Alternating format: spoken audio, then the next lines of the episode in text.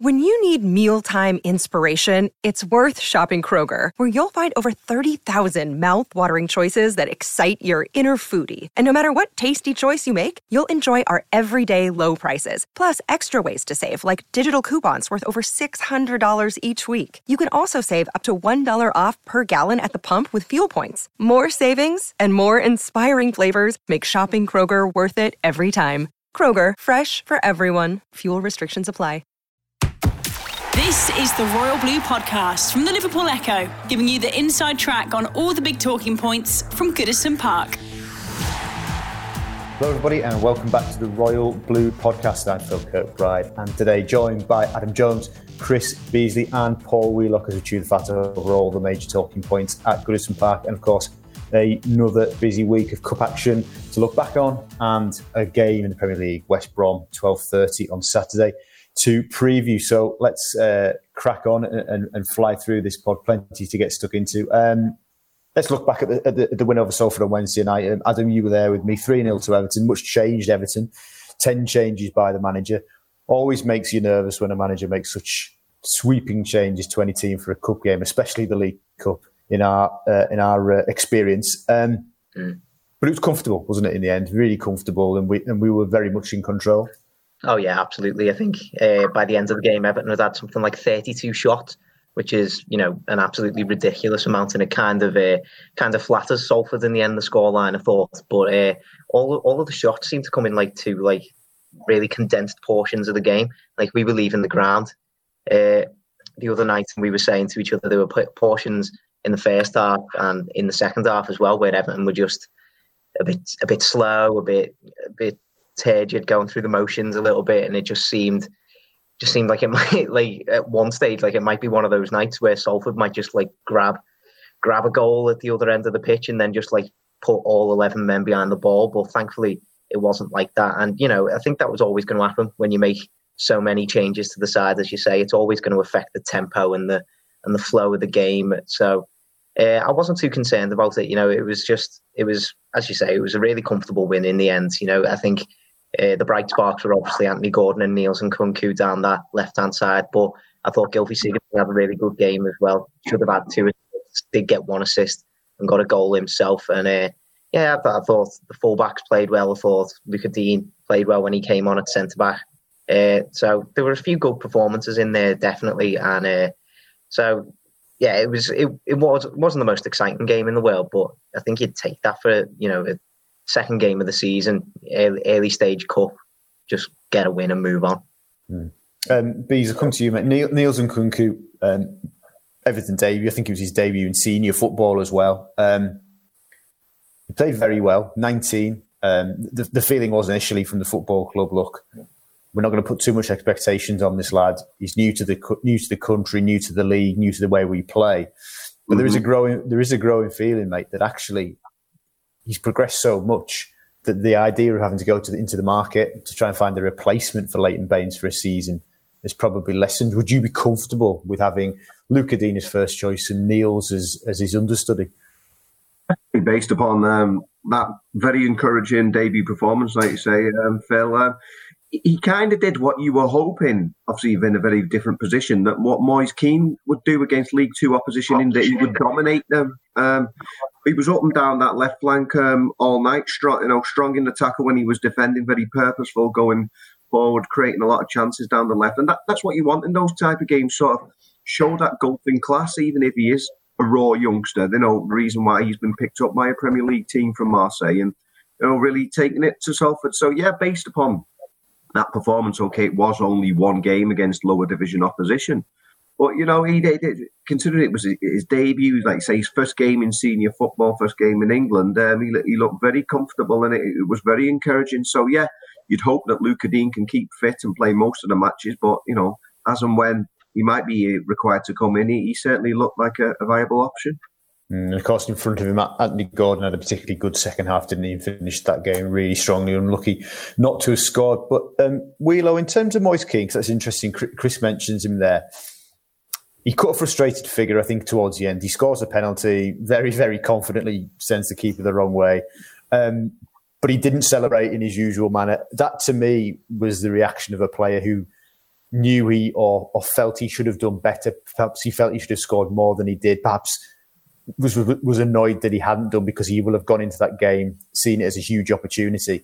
And I think if we're being brutally honest, didn't really take it. He, he didn't have the best of games, uh, or certainly he didn't play as well as we know he can do anyway.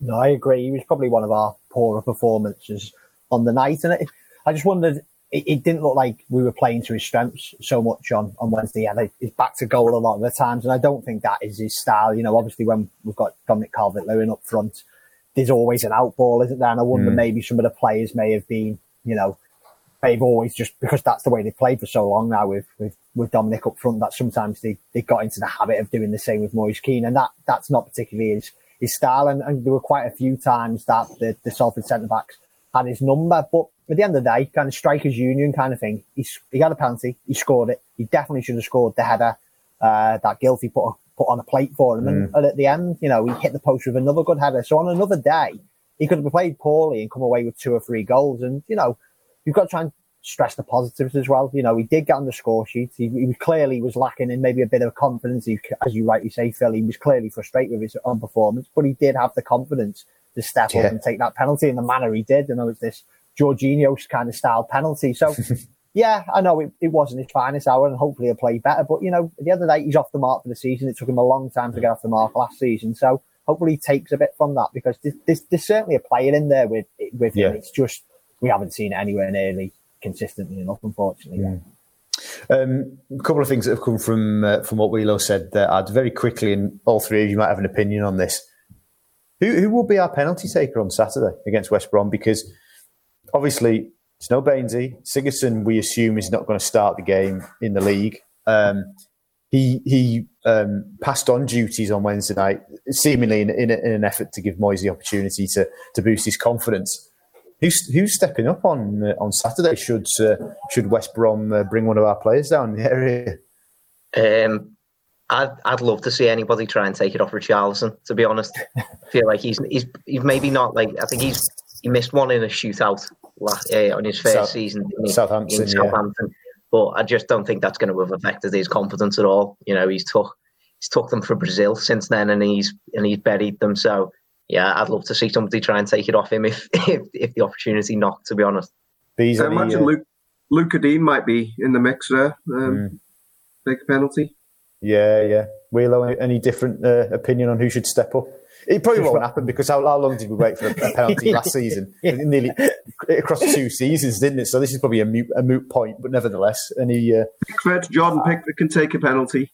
Yeah, don't ever fancy that.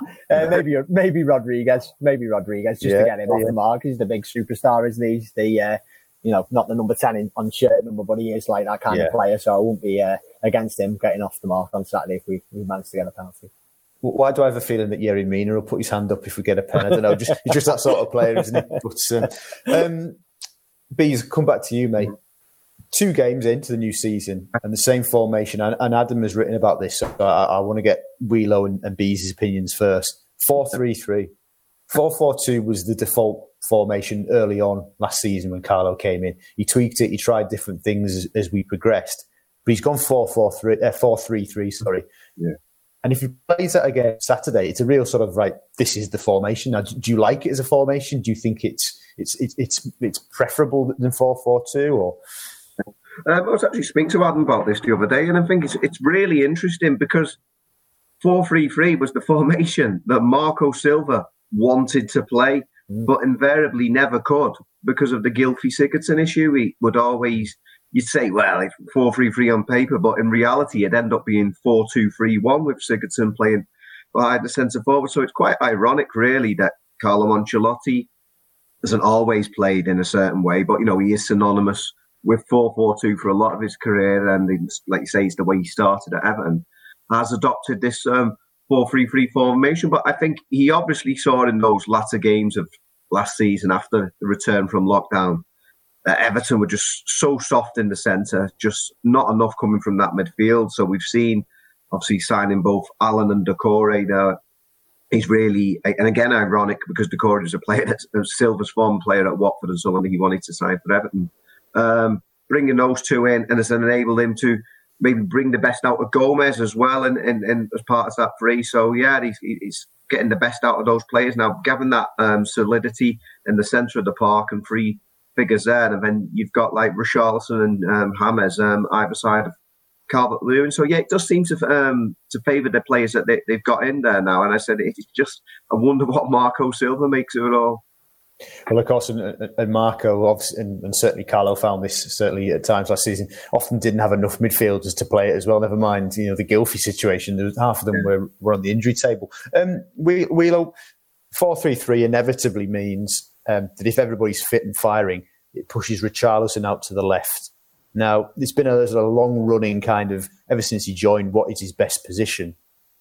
Are you happy to see him on the left of a front three, or, or do you think that Richarlison, as he showed really strongly in those early months of Carlo's Carlo's reign last season, that with a strike partner in a four four two, he can be really uh, quite dangerous? I, am quite happy to see him on the left. I think he did a great job up front uh, on his own at times before Duncan changed it to two up top, and he, he can clearly play there. But I thought last Sunday was really telling. I actually thought Richarlison was a bit off off, off pace. He, he worked really hard, and but he missed quite a few chances. Obviously, the main one early on, and then I think of those two in the second half when he cut inside, he, a, a sharper Richarlison, give it a few more games, would have actually took that in. But it's quite telling that I can say that probably about our best player, and he could have come away with a hat trick. He's a constant threat, and I, mm. I sometimes wonder playing off that left hand side that he sees more of the ball and he's not such a, a battering man. When we know we've got Calvert Lewin who could do that, like he, he's such a talented player. He could play as a two and have no issue with that. He could play as the, the main focal point and have no issue with that. But I just feel, particularly with Rodriguez now, who looks like he's got the obviously that ability to cut inside and play balls across field. Think he could really do with Richarlison well. So I just really following on from what you and, B said there. I just think it suits the players we've got now and as you rightly said, Phil, you know, Marco Silva didn't have those options that Carlo's got in the middle of the field now. And I thought someone like Bernard looked okay there the other night. I know you've got to take into the consideration that it was League Two opposition, but you could imagine maybe him or even Iwobi. You know, I don't think they're going to be first choice by any long stretch of the imagination, but may, maybe that will actually suit them better than being than wide players. So I'm quite intrigued to see that Carlo's gone with it for the, these first two games. And of course, Carlo has mentioned the, the two positions you see Rodriguez playing. One is right wing of a front three or right wing maybe four four two, but also in that mid middle of the of the three and a four three three on the left. So you know he played Bernard there, as you said. Wheeler maybe could play Iwobi there. But Adam, going back to Moise Kean, then you know as it, as it was suggested, I think by Paul that maybe the system, you know maybe we didn't play to his strengths on on Wednesday night. You know, is there's the middleman in in a front three? Do you think maybe because he doesn't have this have the same attributes or the same qualities, he's not the same type of player as Calvert Lewin. Good in the air, you know, runs channels really well. All the things we know Dominic's great at. Do, do you see that if Carlo is, is to persist with four three three, that Moise actually his best opportunity is to try and be one of the two wide players, or do you think he has to stick with with hopefully being the main man in that in that system? Uh, I wouldn't be too shocked. Like it's a, it's something that we see quite a lot over the last few years with a lot of young strikers. Don't don't they? They tend to uh, they tend to try and cook their teeth out wide before they drift inside in the Premier League. Calvert Lewin, of course, was was a winger really when he first came to Everton. So uh, right, right wing back uh, for Stoke. Never forget. Well, yeah, let's let's never go back to that. but uh, yeah, I think it, it's interesting what you say that we didn't play to his strengths and the fact that he still could have scored at, at mm. least a hat trick if he'd have took his chances better. I think he just cut a little bit of a frustrated figure, as you were saying. I don't know whether it, it was because he knew like the level of the opposition that he was facing. Maybe he put a, a bit too much pressure on himself. He was like, "Oh, I need, I need to score two or three goals here, otherwise, like yeah. people are going to yeah. be putting questions around me." So I think like he he just cut to me like somebody who was maybe rushing his chances a little bit, especially that header where he hit the bar. If he'd have just followed the flight of the ball a little bit better, took his time with it, he's scored that goal. But he maybe put a little bit too much pressure on himself in that situation. So I, w- I personally wouldn't be too bothered if he continued to play up front in this in this sort of system because I think the chances are going to be created for him, especially if we're going to have you know somebody like Anthony Gordon playing on the left hand side. Gordon's going to be creating so many chances for him. Uh, I don't think Walcott had his best game. You know, maybe he wasn't really creating as many chances for him. If we had somebody who would be creating chances for him down the right hand side. Maybe if we moved like Bernardo to the right hand side or something, something like that. Somebody who's going to be a, little bit more creative for Moise Kean in the middle. Then I think, I think it, it's still going to be fine. Obviously, it's not playing to his absolute strengths because, as you say, he's not this sort of focal point target man, uh, number nine sort of figure as of yet. But you know, he's still only what twenty years old. He, mm. I think he's still trying to find his feet on what kind of striker he is going to be for the next few years, let alone you know how how good he's going to be. So yeah, I think we've just got to give him time. Like it's it uh, it really it really frustrated me to see so many people uh, on, on, Wednesday, you know, trying to like berate his performance and saying, "Oh, we need to cut our losses on him." He's he's a twenty year old lad who has now scored in each of his last three Everton starts. Like that to me is is quite a positive thing, to be honest. Like uh, if he can continue that form, as Wheelo said, now he's got off the mark loads quicker this season than he did last season. He's still got such such a big amount of progression that he can make. He's got so much talent about him. Yeah, he didn't have a great game against Salford, but who's to say that he won't play against Fleetwood in that central striking role and score a couple of goals and take us through to the fourth round? He could easily do that. Mm, yeah, well said, and, and, I think you have you are right there, mate. To uh, always remember his tender age because twenty, and he's you know not long term twenty as well, and the uh, plenty of room for him to grow. Bees, just the last one on the cup because I know you feel very strongly about managers, Everton managers playing their strongest possible 11s for these games. Carlo didn't. Um, and his very limited history in the League Cup with Chelsea would suggest that he will continue to make changes for the tie mm. with Fleetwood. And potentially, if we get through to play the West Ham or Hull in the following round, changes again uh, f- from the league team. Um, are you any more comfortable with that, or still still unhappy with the idea that that the Everton manager will not play his strongest 11? I basically asked for uh, more or less the first 11 to, to be played. And uh, Carlo, who's, you know, to be fair, forgotten more about football than we'll ever know. Um, he doesn't see the players every day. And yeah, 10 changes. So uh, uh, initially I was thinking, oh, Everton on a hiding to nothing here against Salford. Um, 10 changes, oh, not just the personnel, how good they are, but just sort of putting together a team who isn't used to playing together in any particular like role. Like we say, that I know Bernard ended up playing well, but he wasn't always playing in the role he always plays in, Sigurdsson, um, etc. So yeah, I was very wary. Um, but yeah, he, he, he, it was negotiated eventually uh, fairly comfortably. But I would I would imagine you can't get away with making so many changes away at Joey Barton's Fleetwood. Um, he's going to really have them fired up. We all know you know, his Merseyside connections, boyhood um, blue. He'll want to get one over, you know, on on his um, uh, old club, and um, it's a really interesting way that the the competition is um, set up now. In fact, that you know, you know who you could potentially have a whole round ahead of it, and the way that has panned out, you don't like getting too far ahead of yourselves. But it's opened up for Everton there. You know, it's a it's a winnable tie followed by another winnable tie. Then all of a sudden, you know, you're in the latter stages of the competition. So I can understand why he might make a, a, few more tweaks, especially with the games coming thick and fast at the moment. But I, I wouldn't be so comfortable with him making 10 again. I'd perhaps have a, a few more uh, regulars in there because I think it will be a, a much tougher um, game next time out. Mm. How many times have we said the competition has opened up for us and, it, and then it just and then shuts just as we say it? The Royal Blue Podcast from the Liverpool Echo. Okay. Um, developing story that we're going to talk about, a really interesting story. Um, when James Rodriguez signed, I think there was a uh, a number of reports saying that the Everton had paid somewhere in the region of 22 to 25 million pounds. Um, Everton had agreed a non-disclosure um, agreement with Real Madrid not to say anything about about the fee. Obviously, some somewhere down the line, somebody was being told it could have been 25 million pounds. It was our understanding uh, straight away that, that it was nowhere near as much as that.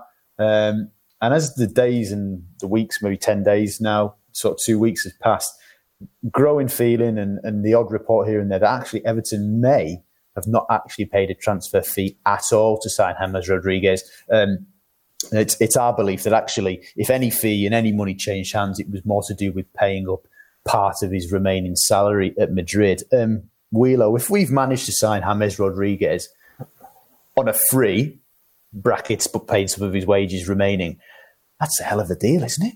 Yeah, signing in the summer potentially. I know he's only one game in, but come on now, you know, World Cup Golden uh, Boot winner, you know, such a decorated player, and we've seen enough in those 80 odd minutes or whatever it was he played at Tottenham to tell that he's, he's definitely still got the class of, uh, of a, of a world class performer. Hopefully he can do it regularly.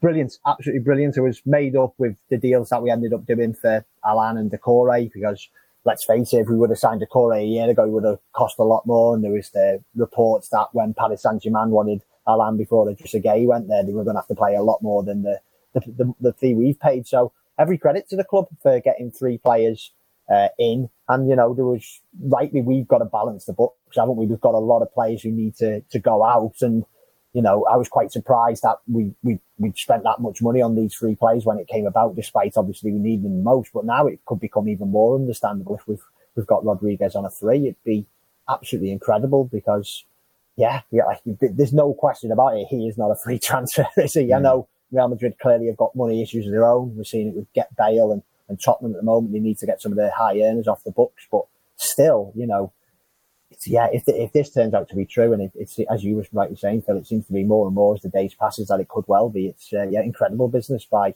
Farhad Moshiri and, Marcel Brands and, and Carlo Ancelotti. Mm.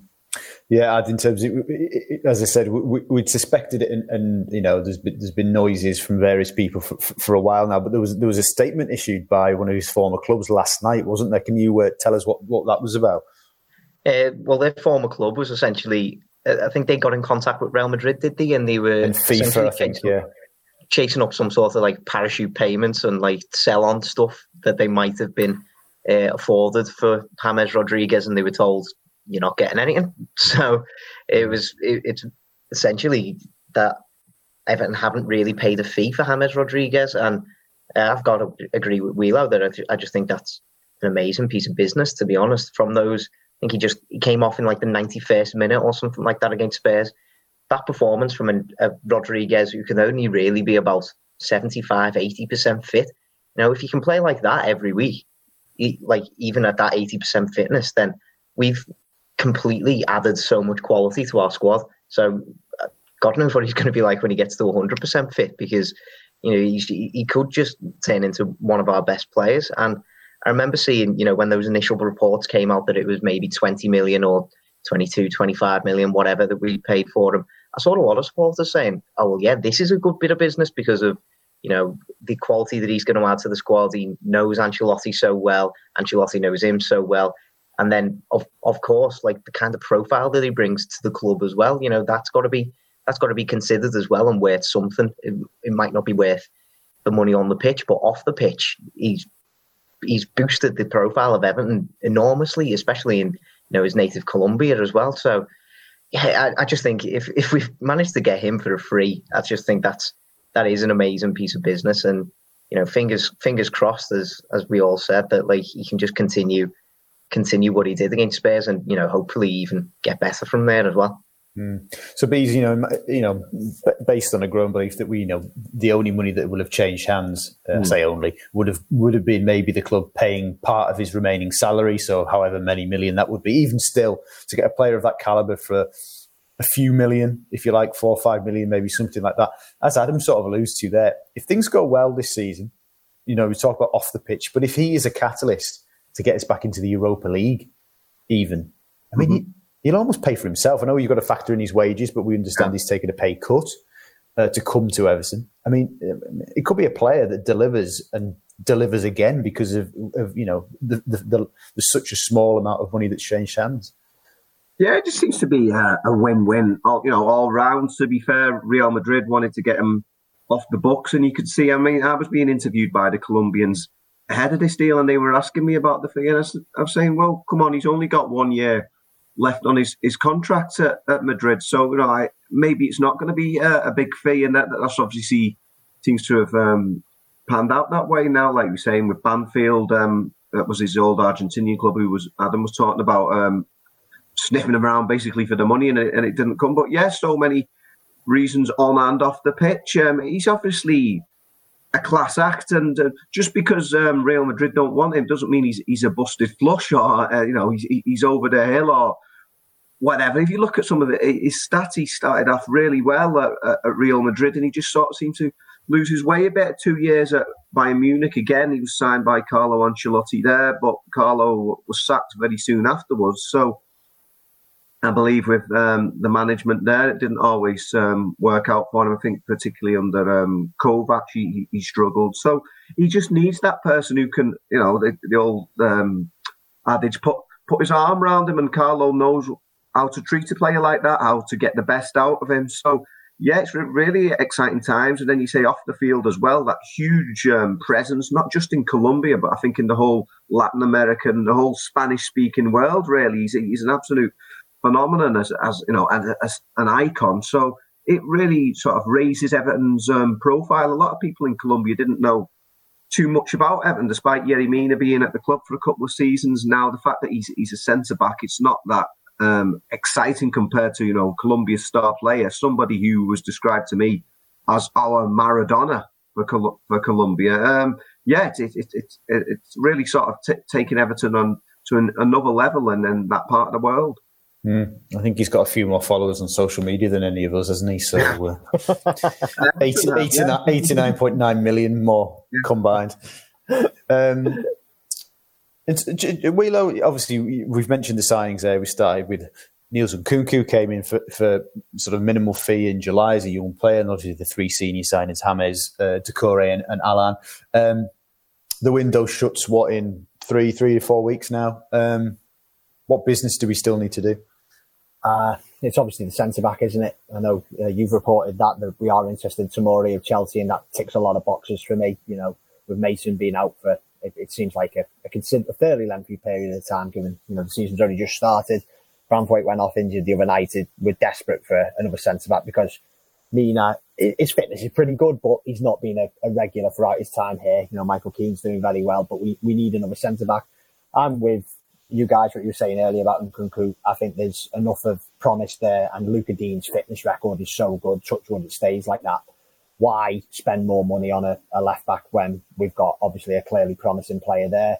Same with Kenny. I've always thought maybe Kenny would leave if he wanted first team football, or maybe the club seen him as a saleable asset because he did so well for Schalke last season, and maybe if they did need to balance the books a little bit, he could be one they could get money for. But I'd be quite happy with those fullback options. And then, yeah, like you, you look further up the field, maybe another winger, but maybe I'm being a bit greedy there. Obviously, Richarlison, Rodriguez are going to be the first choice if we continue to play that. Gordon Shoden, again, a bit like Nkounkou, that you've got to give him some kind of opportunities.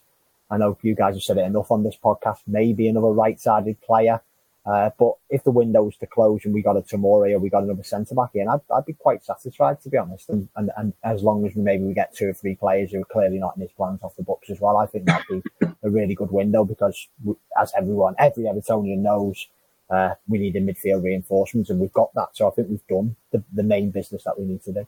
Mm. Adam, any uh, any difference of opinion there? No, I think I think Wheelo's hit the nail on the head. I think a centre back really takes priority now. After uh, obviously we're still waiting on the extent of Branthwaite's injury, and fingers crossed it's not going to be a serious one. But you know, with Mason Holgate set to be out for you know a, a number of weeks at the very least, then you're thinking to yourself, yeah, Yerry Mina does have you know, regardless of what people might think, uh, he does have a pretty decent injury record.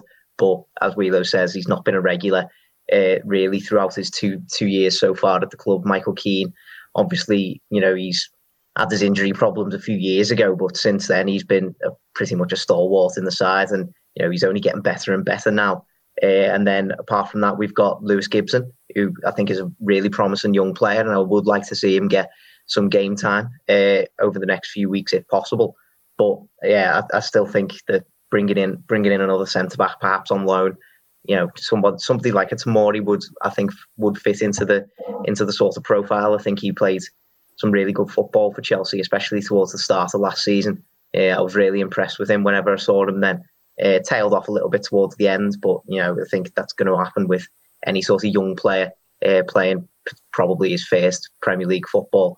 So I'd like to see him uh, given a chance, and hopefully we might be able to offer him that chance. But yeah, I think apart from that, uh, a right-sided midfielder probably would would be my only other one, just because of what we saw in midweek. You know, Theo Walcott. You know, if he is off his game, there's not a lot of creativity coming down that right-hand side. Uh, when you know James Rodriguez isn't going to be playing because you don't expect them to play every single game of the season. We do need two players in every position still. So I, I would I would suggest that maybe somebody who's going to be a bit more creative down that right hand side um, might be a suitable sort of option. But like, I've got to completely agree with Relo. Really, like if we if we were to just end this window with like another centre back coming in on loan, perhaps, and we were able to get you know a significant amount of these players out that you know obviously aren't going to fit into the manager's plans. You know, we've still got the likes of you know uh, Mohamed Besic, for example, still knocking around. Matthew Pennington still knocking around, Sandro Ramirez still knocking around. You know, these these kind of players are going to be looking for moves themselves. So if we can facilitate getting those players off the books for at least this year, then I think it's going to be a pretty successful window. Mm. But he's just just just for you. I mean, you know, based on the on the on the two players per position, um, mm-hmm. only got three strikers. Do we need another one? Um, no, because uh, I think uh, up, up, up front you can. It, there's various attacking options who, like you say, Calvert Lewin, Richarlison, Keane, the, the, main ones, but it can sort of alternate. So, cause, uh, especially if they're going the 4 3 3, you're only going to have one centre forward per game. I, I would echo with um, what the other lads have said in that for me, and obviously the centre back's the main one, but I'd, I'd, like to see a few go out. To be honest, I think they, I think they need to now. We're getting to that point. Those players who we've mentioned, there's some people like um, Besic and and Bolasie, who, who have um, sort of seemingly no future at the club, and then the other ones who are high earners but aren't in the position where they uh, thought they were going to be. You know, they came in as first team regulars and maybe aren't anymore. Um, some of those names are mentioned already. I mean, Walcott, does he have a long term future at the club? Even somebody like Sigurdsson has got to be questioned. I mean, it's very difficult to get these players off the book, so I think that'd be the struggle getting rid of them. But you'd, you'd want to see um, some of them, um, certainly those ones who don't have any future at the club, being offloaded before the window shuts. Mm. Okay, uh, final part of today's pod. Sort of, just got the ten minutes to go. Uh, West Brom Wheelo are the visitors uh, tomorrow, twelve thirty kickoff. Um, Carlo said earlier in the week that he wants to create um, a feeling uh, at, uh, at Goodison. I was going to say atmosphere, but of course, sadly, there's no supporters at the minute. A, a feeling at Goodison that makes opposition teams hate coming to Goodison. Will West Brom hate coming to Goodison uh, tomorrow? I think they'd hate it more if, uh, we had 40,000 fans there, yeah, because it's just right. bloody ironic, isn't it? Like, we've obviously, everyone's very, very positive at the moment. We had two great wins and we can't actually be there on Saturday to see it. But uh, yeah, every football fan's in that position. Hopefully, hopefully, because you know, I, it was only when I was uh, reading the story on the Echo site that I forgot that we actually had a really good run at home, didn't we, last season? But it was just that kind of Bournemouth game and yeah. Southampton performance, Villa performance that you, made you forget that we were actually on the good run because those performances were so poor. Hopefully, you know, and hopefully by you know January time, whatever it is, we have more fans there because it's if we can play like we did against Tottenham, have that measure of control. It's and I think I see the stats. I don't know if you guys are probably uh, correct me if I'm wrong, but Carlo's away record's not that bad, is it either compared to probably Marco and Ronald Koeman. Like, and if we can continue that kind of trajectory and have that kind of control that we, we've shown at Tottenham away from home and, and then have what Carlo wants at home, we could really be in business. But yeah, yeah, he's absolutely spot on. Like, why not? You know, we've, we've got some really good players now in the middle of the park. We can dominate teams at home, certainly the ones outside of that kind of top six. So mm. yeah, he's, he's absolutely spot on. Like most things he says, he, he, he gets it right, doesn't he? How many did you get three wins away from home in the league last season under Carlo? Newcastle, Watford, and Sheffield United. Were any others missed there? I think that's probably the three, isn't it? But but but but that you're right though in terms of Wheeler saying his away record, away record actually is quite good in comparison because oh yeah, he beat uh, Norwich as well. Norwich, of course, there's four, yeah. 12, 12 points, and yeah, plus a couple of draws and stuff in there. Yeah, so um, Ad, what, what what's your feeling going uh, going into tomorrow's game? I think it's equally as big a test as it was against Spurs. To be honest, I think these these were the type of games that tended to trip us up last season, wasn't it? You know, whenever we'd get ourselves into this good good feeling, and you know, we think we're in a good run of form, and then we play against the team that we think that we should beat, and more often than not last season. Probably happened under Silva more than it did Ancelotti, but more often than not last season we tripped ourselves up and it, we were back to square one almost. And I think this is a real opportunity for Carlo Ancelotti to again set his stall for this season. You know, he's gone to a top six team now and beaten them away from home, and not just beat them, like dominated most of the game away from home. That was a that was a big plus point for a lot of Evertonians. But to come back now and play against the side, a newly promoted side that we all know that Everton should really be beaten on the balance of things. You know, it, it's now it's now a chance for him to you know put this into practice. You know, make West Brom hate coming to Goodison and just you know dominate them in the same sort of way. You know, maybe maybe maybe the, a similar sort of scoreline. Maybe hope. Well, you've got to hope that Everton would score a few more goals against the newly promoted side, but yeah, just get get three points on the board by all means necessary, and just try and continue this. Like especially early season with the games coming thick and fast, this feeling of momentum is going to be huge. I think to be able to pull us through, especially just until the end of uh, September, maybe toward the first international break. If we can have a good run of form up until that point, then we're standing ourselves in really good stead for the rest of the season. And I think interestingly, Carlo's uh, record against newly promoted teams is actually pretty good, isn't it? I think he's never lost to a newly promoted team. I think I'm right in saying that. But yeah, I was going to, um, I was going to, I was going to throw some Gav stats at you, but that is one. Carlo Ancelotti, he, he's unbeaten against promoted clubs in the Premier League, one eleven drawn for the best record of any manager. Yeah. Well, so, love it. Continue that, please. yeah, yeah. Um, obviously, West Brom started the season with a 3 0 home defeat to Leicester. And Bees, another Gav stat I'll, I'll hit you with. Everton are looking to win their first three domestic games of the campaign for only the second time since 1994, 2012 13 the other one. And if they do so and keep a clean sheet, it will be the first time Everton have won three domestic games without conceding a goal. Okay, yeah. Sorry. Confident. I, I, mean, Gav stats last week made you want to bury your head in the sand because they were they were terrible and really worrying, but they're hugely positive. I, I, I don't want to um, be on negative here, but I think Gav's referring to that 1993-94 season um, when Everton, if I remember correctly, they won the first three games of the season, and then that was the season they ended up having to beat Wimbledon on the last day of the season oh. to stay up. So hopefully no repeats of that. But no, yeah, very encouraging the fact that um, yeah, there's an opportunity not, to build a bit of momentum here. Because if you think back to the, the season when Everton actually had their highest Premier League finish, um, 04 05, that was based on gaining that momentum early on in the season. Um, it was almost like everything had gone against Everton. They'd finished 17th, um, their lowest position until this year, um, 16 years uh, ago, um, 39 points the year before. Rooney had left over the summer. It was all doom and gloom, but they got that win at Crystal Palace on the opening day and they were able to build that um, early season momentum.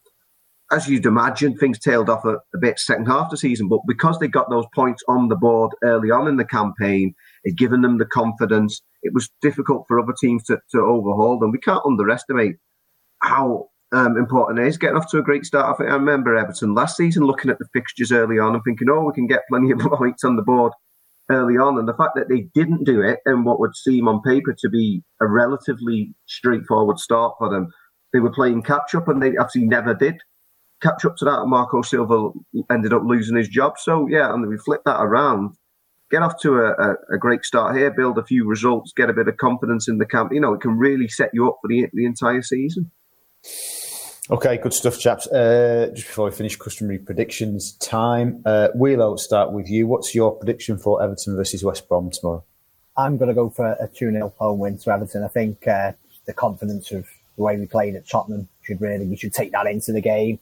Uh, the players who played in midweek probably back on the bench, but you know, they, they should be pretty, a lot of them happy with their performances. So they'll be jumping at the bit to come on. And I think Leicester probably did Everton a bit of a favour last weekend as well, because it doesn't always happen, but quite often new newly promoted teams, if they get off to a good start, they they kind of keep on. It's like a bounce, isn't it? Uh, yeah. Before they maybe it tails off a little bit. I think that would help last week. You know, that would have burst their bubble a little bit. And I think we should have too much quality for them. So I'm, I'm going for a 2 0 home win. I'd obviously buoyed by the fact that you got uh, Wednesday night spot on. Um, what's uh, what's your prediction? Thanks to Gav, and I yes. can't copy off him today. so uh, uh, I was going to go 2 0, but just to be different, I'm going to go 3 0. Yeah. Yeah. Just, I, I think, yeah, the confidence will be flowing through Everton, you know, having the likes of James Rodriguez making his first home appearance. I think if he's setting up the kind of chances that he did for Richarlison again, like um, Richarlison takes them this time, then I think it, we're just going to prove to be a bit too much for West Brom. And uh, yeah, three three nil ish. Bees. Yeah. So continuing the theme of this um, clean record being uh, um, kept up, and I am going to go for a, a nil for, for, West Brom, but not slightly, not quite as, as confident as Adam. I think that Slaven Bilic will be looking to tighten things up after last weekend. Mm. I'm going to go one 0 Everton. One 0 Okay, interesting. So, well, well, because I didn't want the uh, lads just copying Gav blindly, because I, I would have done, and um, well, kind of have. Gav uh, two uh, 0 Gav home win, of course. Uh, Preno uh, three 0 home win prediction. So. Uh, clean sweep of victories in a range of one 0 to three 0 So we will see uh, see who's right. But of course, Gav is uh, two two for two, which is uh, incredible given his uh, his poor record last season. Chaps, good stuff. Thank you very much uh, for your company, and thank you very much for listening. This has been the Royal Blue Podcast. You've been listening to the Royal Blue Podcast from the Liverpool Echo.